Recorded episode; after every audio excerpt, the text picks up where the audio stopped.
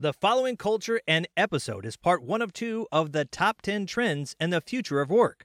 With your Human Works 8 hosts, Sean Gulyas and Jason Cochran. Listen in as the first five trends are covered in this episode. Hello, Googlization Nation, and welcome to Culture and the Future of Workplace Culture, a GGG Unleashed podcast with thought leaders, Human Works 8. I'm Ira Wolfe. And I'm Jason Cochran. In each of Human Works 8's episodes, we will cover practical insights, tips, and executable activities to get you thinking about the future of culture development in your organization. Let's begin. Welcome back, everyone, to another stellar episode of Culture and the Future of Workplace Culture. I'm one of the newest members of Human Works 8, Jason Cochran and I am thrilled to be joined by the voice you already know and love on the show, Sean Gulyas. We are going to be taking a fun twist on today's episode as we're going to do a David Letterman style top 10 list on the future of work because let's be honest, folks, everyone is both fascinated and terrified by the future right now as our workplaces and work itself is changing faster than ever. But we've got some exciting things to share in this episode, and we hope this will get you feeling more fascinated than terrified as you think about the future of work. Right, Sean? That is correct. We're going to keep feeling fascination. There you go. Absolutely. And so let's go ahead and kick things off here with trend number one in the future of work, Sean. And this is this concept of work autonomy or, or freedom. A lot more people are getting this taste of freedom because of hybrid work and being able to work remotely. What's your take on it? What are maybe some of the new freedoms you're hearing about that people are wanting in the work that they do? Well, I think it's something that's never going to go backwards. It's always going to go forward, this autonomy. I think more and more individuals are going to say, hey, I need to figure this out for me and my life and work and how they come together.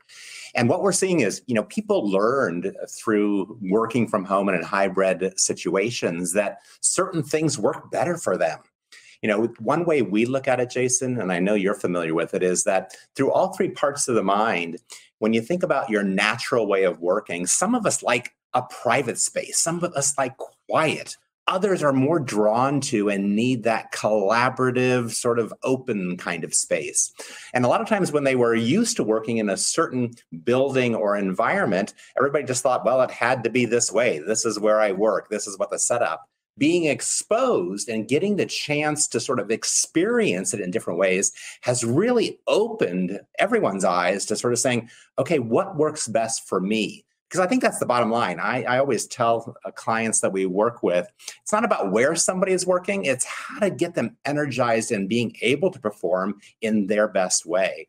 And I, that's why I say, don't mind about hybrid, don't mind about work at home, call it what you wear, let, will call it what you were, call it what you will, and let them just find what works naturally for them. I don't know about you. I like a collaborative space. I did well working from home, but there's that only is only for a portion of my work. When I'm doing writing or when I'm doing research, that quiet and being by myself is good. But I thrive and where I get the most energy is when I have people around me. So you didn't have to ask me too quickly to get back to the office. I wanted to be there. Absolutely. And that's what we need is more places where people feel that way, as opposed to feeling, oh gosh, I do not want to go back there. It wasn't a great experience. I'm having a much better time at home. So we got to help leaders and organizations kind of flip that switch of instead of just mandating folks to come back, how can we make it something positive to where they can't wait to get back yeah. to the office and be with their You colleagues? got it. And I agree, Jason. And one thing I we also coach a lot of leadership teams on is that strong why. What is the why of being back with people? Um, and sometimes that why can be accomplished with a hybrid kind of environment. But some organizations, if it's a tangible work that you're doing and needing to pass along or to be in the same space, then sometimes that why is not communicated clearly, which causes sort of that disconnect. And then people are saying, you know, they're forcing me to come back. And it's not about work autonomy. It's like, what is the work necessity that's driving where you need to be and where you need to work? And you just cued up trend number two perfectly, Sean. That's a perfect segue because number two is we're moving away from just jobs Now people are thinking about meaningful work. So kind of chew on that concept a little bit for us too. We're moving away from just doing jobs and people are thinking more meaningfully about the work. And you know, my passion around this, Jason, is all about uh, coming from a place of values. I think everything we've lived through over the last two or three years has really repositioned in everyone's head and body and spirit is that they want to do work that has some meaning both to impact the world out there, but also to the individual. And I think having strong individual values and understanding those and being clear about really where are you coming from from a personal value and how does that align and connect with an organization's values is so critical these days and we're doing so much work that way both aligning and helping organizations really elevate and really energize what their value language is but also one step a lot of organizations aren't doing is connecting that back to an individual's personal values. And once you have that connection, to me, that's where the magic is. That's where the electricity comes from because it says, that's why I want to work there. That's what brings meaning. It connects with me, but I also see the connection of what this organization is doing for the world.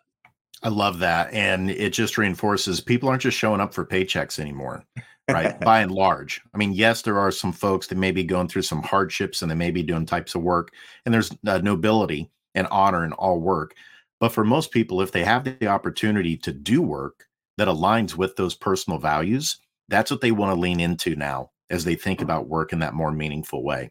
Trend number three Oh, you're going to go to trend. Can we stop one more thing on trend number two, though, Jason? Absolutely. And yeah. you, you made me think of that. And it's all around, you know, we, we hear a lot of leaders saying, you know, is this employee committed? You know, that word commitment is thrown around a lot uh, with is somebody really engaged and commitment comes from value alignment that's where it starts everybody so i just wanted to make that mention around that too as far as meaningful work somebody is committed is when values are aligned. So I just wanted to put that point out there as well for people to think about. That's a good call out. And if you need help figuring out even maybe what your personal values are, we do that at Human Works yeah. 8. So Many times fun. that's the first step. Absolutely, it is. It absolutely is. Trend number three, we're going to roll into the next one here, Sean, is there's a big focus now on workplace mental health and well being. So much so, even one year ago, the U.S. Surgeon General, Vivek Murthy, said, We have reached public health crisis levels when it comes to mental health in the workplace. And the federal government now is even investing resources in figuring this out. What are your thoughts on workplace mental health as we move into the future? Well, I think focusing on getting uh, your team members in that thriving environment is so important in well-being and mental health. And what we're seeing is that you know the whole concept of calling it a wellness program and and having your nutrition or your movement or whatever you've been doing they weren't so much going back to okay what is an individual's needs? And I, I think that came out again in the last two or three years how those individual needs for thriving and mental health are so unique and so personal to everyone. And I like to simplify it of course. Um, Jason, you know, in working with me, I like to sort of break it down as simply as possible. And I think organizations need to relook at how they're thinking about this mental well being and really talk about. You know, we talked about values. That's that sense of purpose. One's mental well-being starts with their purpose. Why are they working? How does it? How does it feed the, re- the the other parts of their life? And that usually comes from a value perspective. But the one, you know, I don't talk a lot about work life balance, but the word balance is important for mental well being. And it's balance across so many elements and that are so personalized, whether that's financial balance, spiritual balance. There's a lot of different ways to think about balance. And organizations need to explore both that element of purpose from an individual perspective, for good mental health and well-being but also that balance element. And how can you provide experiences and things for your teams to learn more about those two areas? I think organizations have done a lot around nutrition and movement and thinking well about those but i think it's that purpose and that balance element that needs to be explored in greater depth. And i you know me I, when i talk about it I think organizations need to take that choose your own adventure approach. Provide experiences and let your team members select what hits home for them. I love that. And we have just volumes of research now, epidemiological research that work is a major determinant of your over, overall health and wellness. For, Absolutely. That that, that your boss, your boss many times has more of an effect on your health and wellness sometimes than your friends or your spouse. That's powerful to think about, to, to think about how we're injecting and thinking well about our workplaces and that we have systems and processes in place that support thinking about people that way. I agree, Jason. And when you bring up that element of who you report to, your leadership, um, the leadership really role modeling and and being very sort of vulnerable themselves on what they need allows an individual then to share and to sort of discover what their needs are for that balance. So I'm glad you brought that up. I love that. So leadership, keep leading the way. Be vulnerable. Talk about those things. Emphasize it. Yeah. It's important when it comes to mental health. Don't shy away Every, from it. You got it. Next one is kind of a word soup one, Sean.